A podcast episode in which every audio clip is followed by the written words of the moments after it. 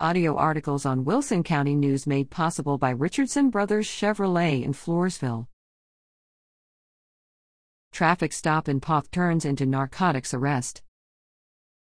Drugs being used, sold, or transported in the city of Poth and Wilson County will not be tolerated, and consequences will follow.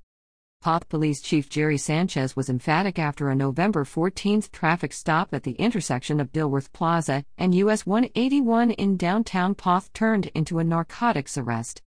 After noticing a strong odor of marijuana emitting from the vehicle, stop for moving and vehicle violations, Poth Officer Charles Fanera, with assistance from Sheriff's Deputy Joel Arroyo, located narcotics, a vape pen allegedly containing THC, and more than $4,700 in the vehicle, Sanchez advised.